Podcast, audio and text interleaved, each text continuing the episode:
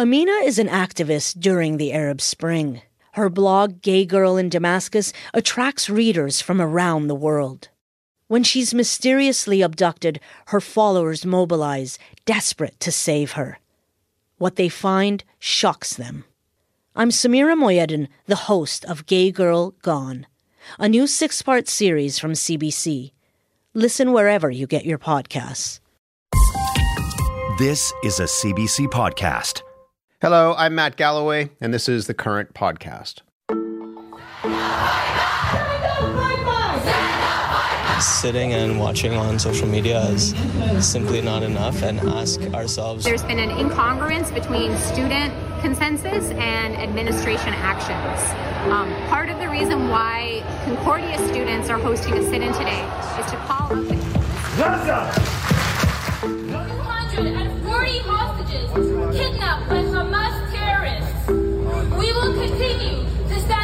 as over 8,000 rockets have been fired into Israel, into innocent civilians. We've had situations where students come into our building in tears. And so they're stressed out because they've either been called a name or because they're not feeling safe going to their classes and they need security. Those are scenes from university campuses across this country after the October 7th attack by Hamas on Israel and during Israel's ensuing bombardment of Gaza. We have seen students and faculty expressing fiercely held positions on both sides of this conflict, and that has created tension, hostility, sometimes even led to physical altercations. But now, at least one university is hoping to change the atmosphere on campus. The University of Toronto has appointed professor and novelist Randy Boyagoda as special advisor on civil discourse. He is with me in studio now. Randy, good morning. Good morning, Matt. What is your mission in this role as the special advisor on civil discourse? I think my mission in this role is to identify ways throughout the university to create a better culture to support civil discourse, which is to say, to make people more willing and able to think out loud together, hmm. to recognize and reckon with difference and disagreement. And I think perhaps most importantly, Matt, to see that recognition and reckoning as in service of the greater good, in service of identifying shared understandings, and ultimately in the pursuit of truth. What is civil discourse? I mean, we should define what it is and what it isn't. Right. So I would say that civil discourse is understood, I think, broadly as the practice of people coming together in a shared conversation in which there is an implication already that there may be some form of disagreement, but that there is a willingness to identify points of agreement, points of disagreement, and then seek mutual understanding and then a shared understanding of the issue itself. You've talked about creating um, a disposition for civil discourse, not using civil discourse as a tactic. What do you mean by that? I think that we we sometimes mistake the way we speak for how and why we should be speaking about something. And it seems to me like it short circuits things, and I think, frankly, is doomed to failure if we rush to uh, to practice, to simply um, learning learning tactics for polite conversation. I think that is a false or a scarecrow version of civil discourse. But it's not actually getting to the meat of the matter. No, at all. And people are very skeptical of civil discourse, understood that way, and I would fully agree with them. Um, I think two things. If you're someone looking for tactics for civil discourse, you're probably already there. In other words, you're just looking for a way to understand other people. But at the same time, if we mistake the means for the end, which is again disposition, a sensibility that you bring to conversation, what else is a university supposed to be but a place for that kind of thing? If you mistake the means for an end, then I think you're either going to be profoundly disappointment or you're going to be kind of stuck in some version of banal techno practice. The reason this is happening now is because of the war in Gaza. Absolutely. What have you seen on campus that concerns you when it comes to the conversations that are or aren't happening, the way that people are or aren't talking about this war? I think I would point to a couple of things. Um, first, I think it's very important to note that uh, the events of October 7th and thereafter didn't create the need for civil discourse. But the on reason this is happening now is because of this. Well, no, they had exposed it, but let's not pretend that on October 6th, civil discourse was robust on university campuses across Canada, right? So, as to your question about what I have seen, I think I would point to a couple of things. Uh, early January, back in term, I was walking past, uh, walking through Sidney Smith Hall, the, the main academic building of the Faculty of Arts and Science uh, on U of T St. George campus.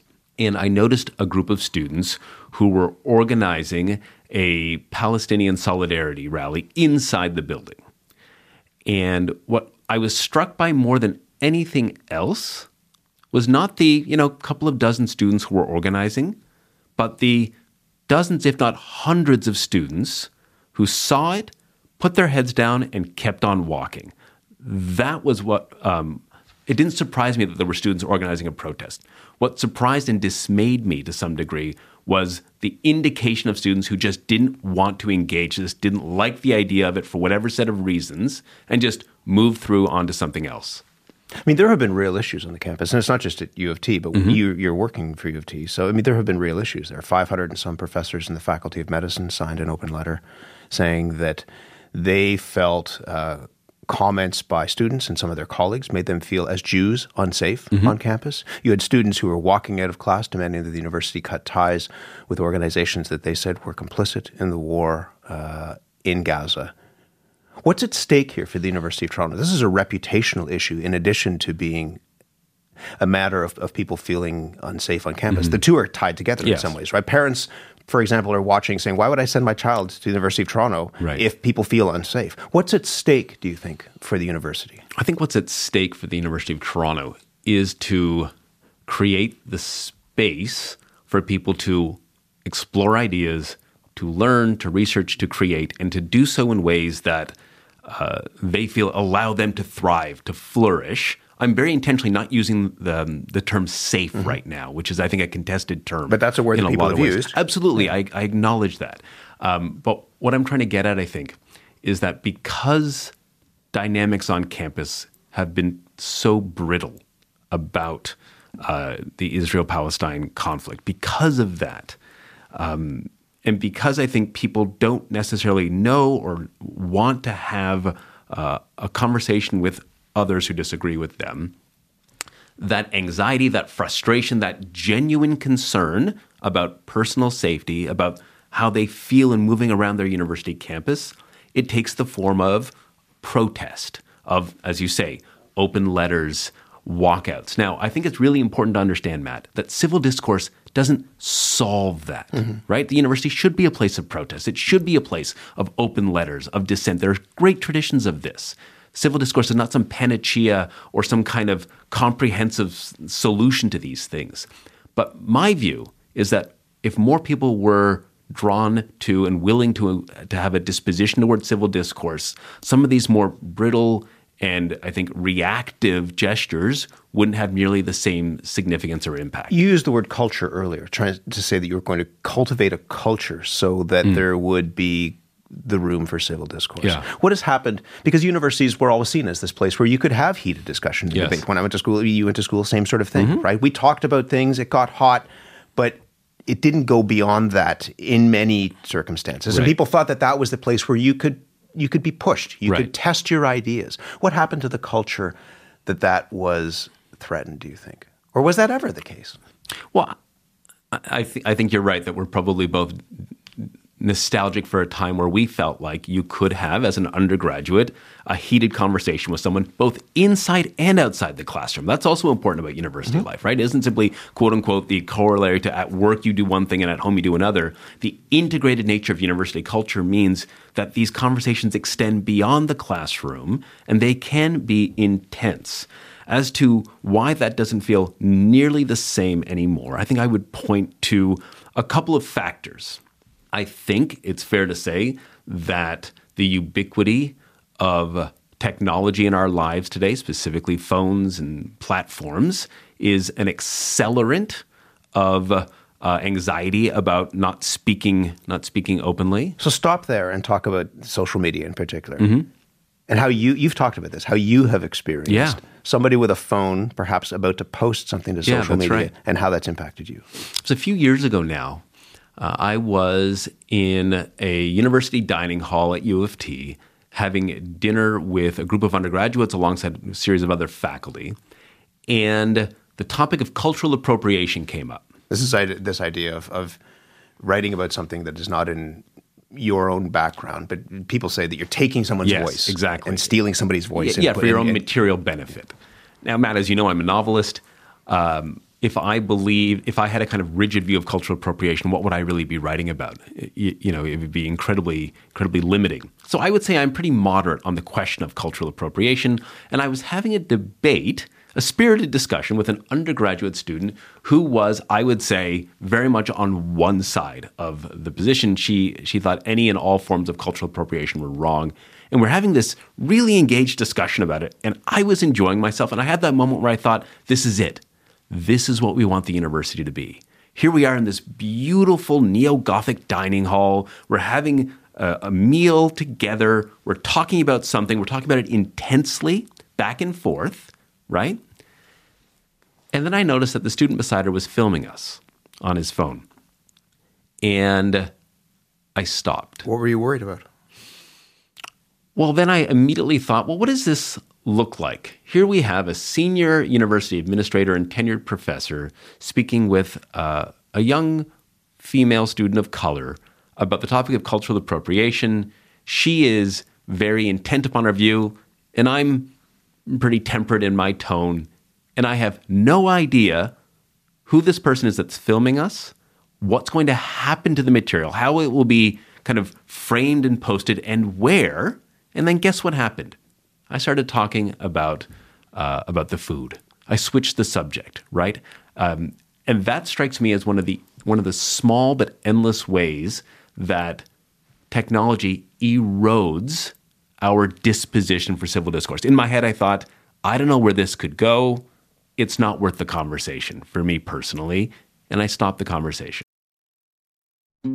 Hello, I'm Jess Milton. For 15 years, I produced The Vinyl Cafe with the late, great Stuart McLean. Every week, more than 2 million people tuned in to hear funny, fictional, feel good stories about Dave and his family. We're excited to welcome you back to the warm and welcoming world of The Vinyl Cafe with our new podcast, Backstage at The Vinyl Cafe. Each week, we'll share two hilarious stories by Stuart, and for the first time ever, I'll tell you what it was like behind the scenes. Subscribe for free wherever you get your podcasts.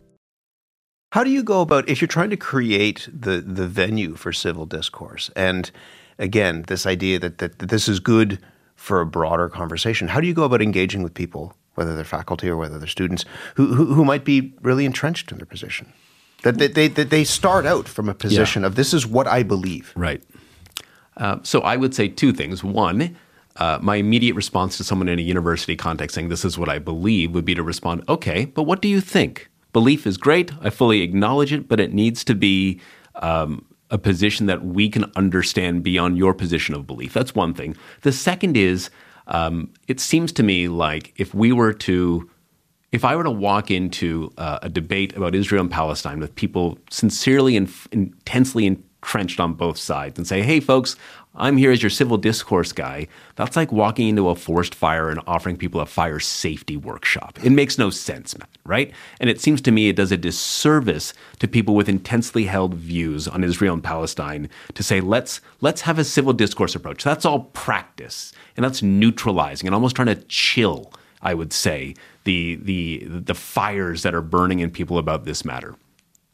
Instead, what could we do? We could identify things that we have in common.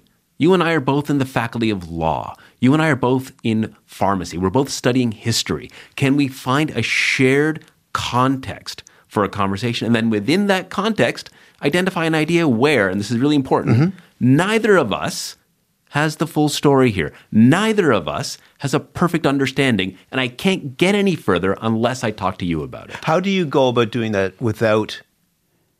I mean, there are people who will say that you're flattening the conversation in some ways. You're both sidesing it, mm-hmm. right?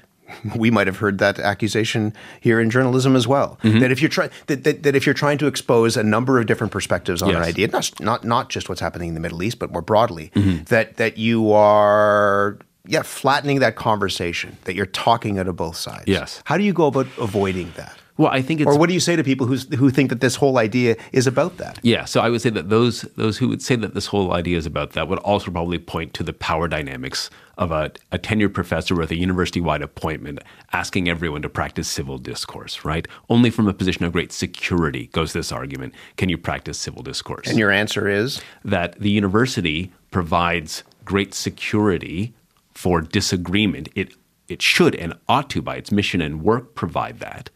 And what I would argue is that we need to move beyond and away from those things where we have intensely held views to a space and a place where you're not certain. Like that's a tough place to be in. But what else should university be but a place where you go in with one idea, that idea is challenged, you're invited to think against yourself, you move elsewhere. So it's something you said earlier. It's moving away from geopolitics to something in a discipline or a subject or a research area. Start there, where something is not fully decided and a, and a source of disagreement, and build from there to other spots. Do you think people want this? Do people want to have civil discourse? Are people interested in listening to each other right now?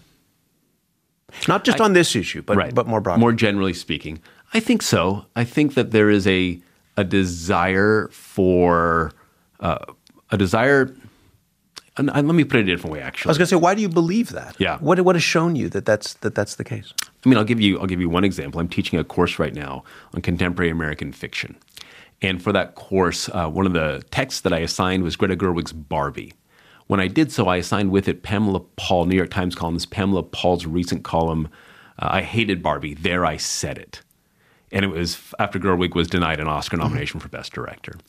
Uh, excellent students, very thoughtful, very insightful. And in the conversation, the students were themselves really drawn to what Pamela Paul had to say about Barbie.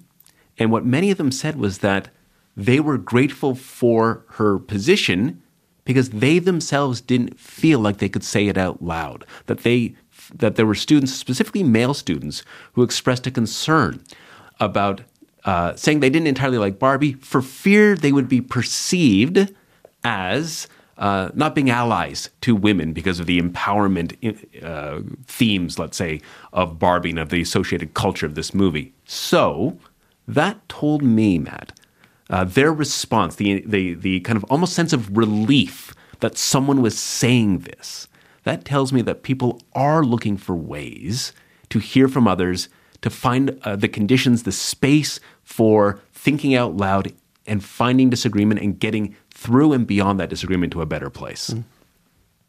Do you worry, and we just have a few minutes left, Yeah. do you worry that what we see in the United States and that people frame it as a culture war Mm-hmm. around what's happening on campuses, is that is that here? Is that coming here in terms of what people not can and can't say, but the amount of attention Right. that these sorts of discussions get? It becomes truly politicized, Yeah. capital P politi- po- politicized. Well, well, very much so in the U.S., especially in the fall with, with congressional hearings on these matters. Yeah. You know, I think the problem we sometimes have in Canada, and you and I have talked about this in other ways over the years, is the degree to which we look to the United States and we think, well, thank God we're not like them. Or we look to the United States and we think, well, we're kind of like them, aren't we? In a kind of poor facsimile version. Neither of those things should be the case. For a school like the University of Toronto with a national reputation and a global reputation and reach, it seems to me that we need to look beyond the civil discourse and campus conflict situation in the United States to resituate it in two ways. What does civil discourse mean and look like in a Canadian context? And then what does it mean and look like in a global context? Right? I'll be doing actually a research project with some undergraduates about this in the spring. But what does civil discourse mean in Hong Kong, in Taiwan, mm-hmm. in Hungary? They probably don't name it the same way. I was just in Sri Lanka. I was at a couple of universities there, right? In a post Civil War context with an economically fraught country what does it mean to, to, to think about civil discourse in places where, frankly, the stakes are different than they are in most North American universities? So, what about here, just in the last minute that we have? What, what will success mean? How will you know at the end of your 18 month term Hmm. Right. that you have created the conditions for civil discourse? Well, first, by acknowledging that I am not creating the conditions for civil discourse. I am working with faculty, students, and staff and university leadership across our three campuses to identify local places for this kind of living out of, of, uh, of civil discourse and then helping where I can, learning what I can, and then sharing it across the way. So that if more and more people show up at U of T, faculty and students alike, in September, ready to engage with others, knowing that they won't agree and finding that a source of excitement, curiosity, then that's a good thing. Then that tells me that we're doing what we should be doing at the university. You think it's possible? I do. It's a hornet's nest. You might get stung. Yeah, that's okay. I, have got lots of those, um, you know, EpiPens. EpiPens, yeah, all over the place. That's right. Maybe we'll talk again as this unfolds. It is really important and it's fascinating. Randy, thank you. Thank you, Matt. Randy Boyagoda is an author, English professor, and University of Toronto's newly appointed advisor on civil discourse. For more CBC podcasts, go to cbc.ca slash podcasts.